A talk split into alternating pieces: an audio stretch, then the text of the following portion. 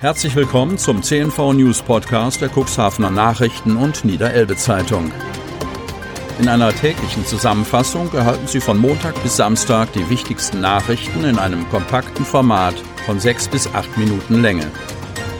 Am Mikrofon Dieter Bügel. Vor den News gibt es einen kurzen Werbespot in eigener Sache. Weihnachtsmann, ein Notfall. Wir haben immer noch nicht das perfekte Geschenk gefunden. Ach, Wichtel, keine Panik. Es gibt doch das Geschenke-Abo der Cuxhavener Nachrichten oder der Niederelbe Zeitung. Oh. Da gibt es Lesefreude, Informationen aus der Region und jede Menge Wissen. Zum Vorteilspreis für Freunde, Verwandte oder einfach für sich selbst. Und zwar gedruckt oder digital. Mehr unter cnv-medien.de slash xmiss20. Und jetzt zu den News. Mittwoch, 2. Dezember 2020. Nur zwei Neuinfektionen gemeldet. Kreis Cuxhaven. Die Zahl der Neuinfektionen mit dem Coronavirus ist im Landkreis Cuxhaven zum Dienstag deutlich zurückgegangen. Es wurden nur zwei bestätigte Infektionen gemeldet. 119 Infektionen sind noch akut. Allerdings werden neun Personen stationär behandelt, davon drei intensivmedizinisch. Auch die 7-Tage-Inzidenz sinkt wieder.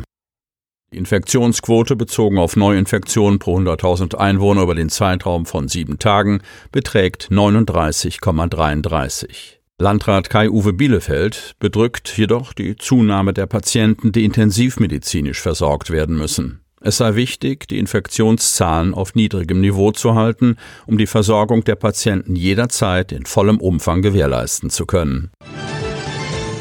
Termin für den ersten Peaks noch unklar. Cuxhaven. Mitte des Jahres war die Aussicht auf eine Corona-Schutzimpfung nicht viel mehr als ein Strohhalm. Inzwischen konkretisiert sich dieses Thema auch auf lokaler Ebene in beachtlichem Tempo.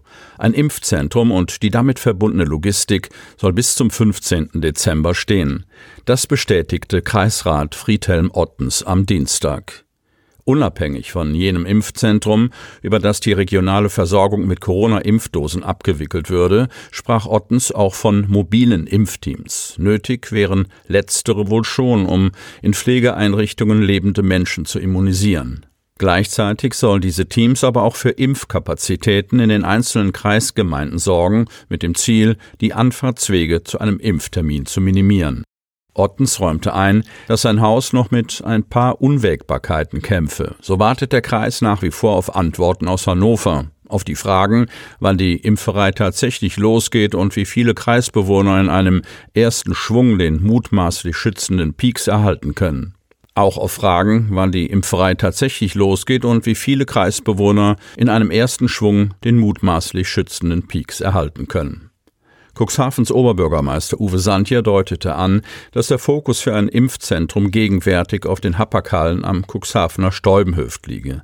Deren Betreiber Daniel Schneider bestätigte am Dienstag, dass Agentur für Wirtschaftsförderung Stadt und der Landkreis Cuxhaven mit einer Anfrage an ihn herangetreten seien.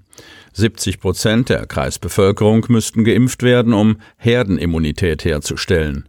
Auf diesen Wert verwies die Kreisverwaltung, die laut Kreisrat Ottens Kontakt zu beiden DRK-Verbänden in der Region aufgenommen hat. Man benötige impfbefähigtes Personal und darüber hinaus zahlreiche weitere Helfer, erklärte Ottens, der auch davon sprach, dass Ärzte gebraucht werden, die das Impfgeschehen begleiten.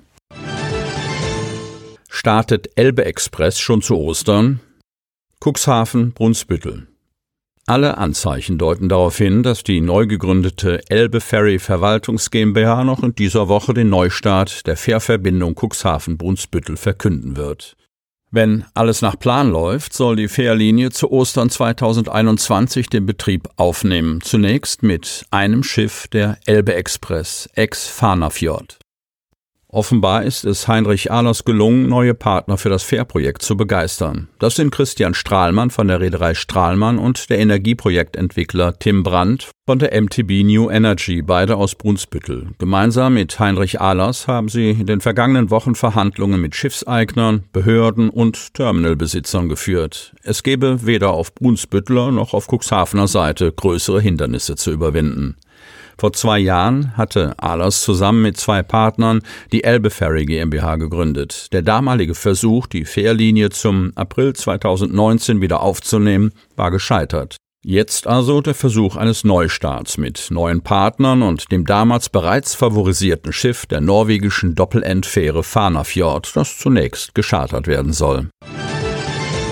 Kinderhospiz ohne Geschäftsführung Cuxhaven. Auch wenn Michaela Santos als Geschäftsführerin und Nicole Felgenhauer als Koordinatorin noch auf der Internetseite des Kinderhospizes Cuxhaven Bremerhaven geführt werden, sie sind kein Teil des Vereins mehr. Beide haben gekündigt. Nun wird nach Ersatz gesucht. Eine neue Geschäftsführung soll es nicht geben, dafür zwei Koordinatoren stellen. Im November vergangenen Jahres musste sich der Vorstand nach Verwerfungen in und um den Kinderhospizverein Cuxhaven Bremerhaven neu aufstellen. An oberster Spitze übernahm Rüdiger Kurmann das Amt des ersten Vorsitzenden. Um den Verein, der wegen Unregelmäßigkeiten im Umgang mit Spendengeld, Vetternwirtschaft und Verschwendung ordentlich Negativschlagzeilen machte, wieder in gerade Bahnen zu lenken, übernahm Michaela Santos im Januar 2020 den Posten der Geschäftsführung. Doch nun hat die Geschäftsführerin ihren Arbeitsvertrag gekündigt. Rüdiger Kurmann äußert sich zu den Gründen. Sie hat sich aus persönlichen Gründen dazu entschlossen, das Hospiz Ende November zu verlassen. Wir waren über die Kündigung überrascht, aber man muss das akzeptieren, erklärt der erste Vorsitzende. Auch Nicole Felgenhauer, die erst Mitte März dieses Jahres das Amt der Koordinatorin übernommen hatte, hat den Kinderhospizverein bereits im Oktober aus eigenen Stücken verlassen. Frau Felgenhauer hat uns verlassen, weil sie etwas Wohnortnahes gefunden hat, erklärt der erste Vorsitzende. Arbeitslosigkeit im November gesunken. Kreis Cuxhaven. Die Zahl der Arbeitslosen ist im November weiter gesunken. Im Bezirk der Agentur für Arbeit Stade waren 16.663 Personen arbeitslos gemeldet. Die Arbeitslosenquote sank auf 5,3 Prozent, Vormonat 5,5 Prozent. Der Arbeitsmarkt zeigt sich im Lockdown Light bemerkenswert robust. Die Entwicklung der Stellenausschreibungen bleibt stabil und die Zahl der Stellenangebote steigt weiter an, so Dagmar Fröhlich, Vorsitzende der Geschäftsführung der Agentur. Seit dem 2. November sind als Reaktion auf die Corona-Entwicklungen weitergehende Einschränkungen für Wirtschaft und öffentliches Leben wirksam. Diese zeigen sich nur bedingt in den Monatswerten, da der statistische Zähltag bereits Mitte November war.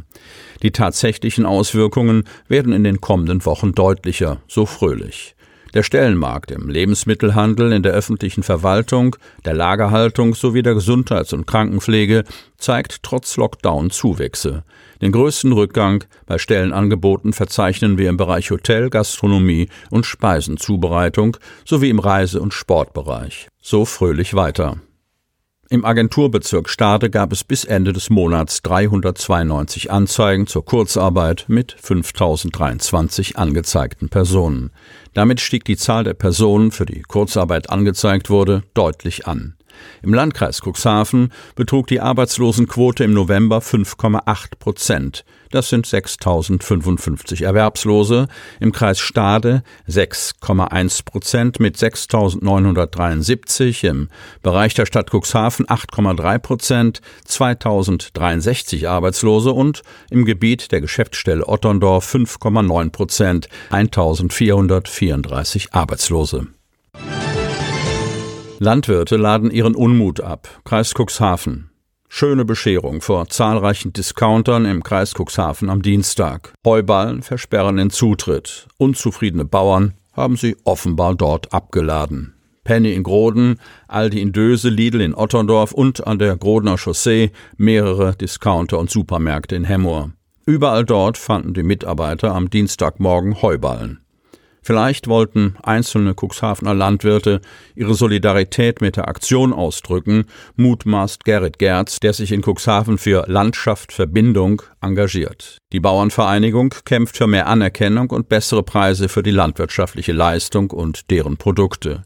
In Hemmoor waren Ballen mit der Aufschrift Wir lassen uns nicht verramschen, eure Bauern abgelegt. Die Heuballen in Cuxhaven am Dienstag gingen aber nicht auf sein Konto, sagt Gerz. Und auch der Kreisverband des Landvolks Cuxhaven will nicht für die Aktion verantwortlich zeichnen. Inhaltlich unterstützen wir das voll, aber durchgeführt oder organisiert haben wir die Aktion nicht, sagt Geschäftsführer Volker Kamps.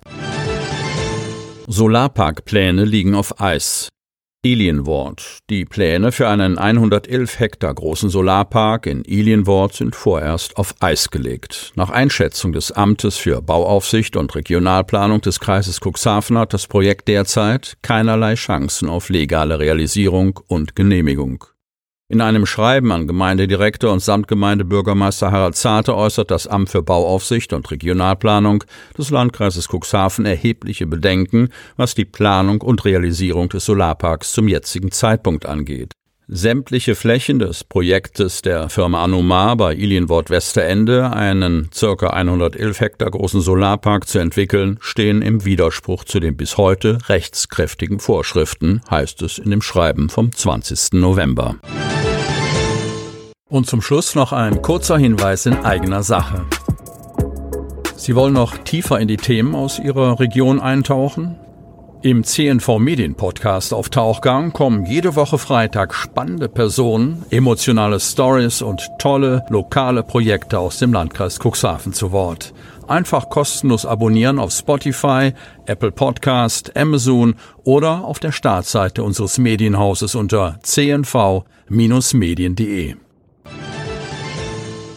Sie hörten den Podcast der CNV Medien, Redaktionsleitung Ulrich Rode und Christoph Käfer. Produktion Rocket Audio Production.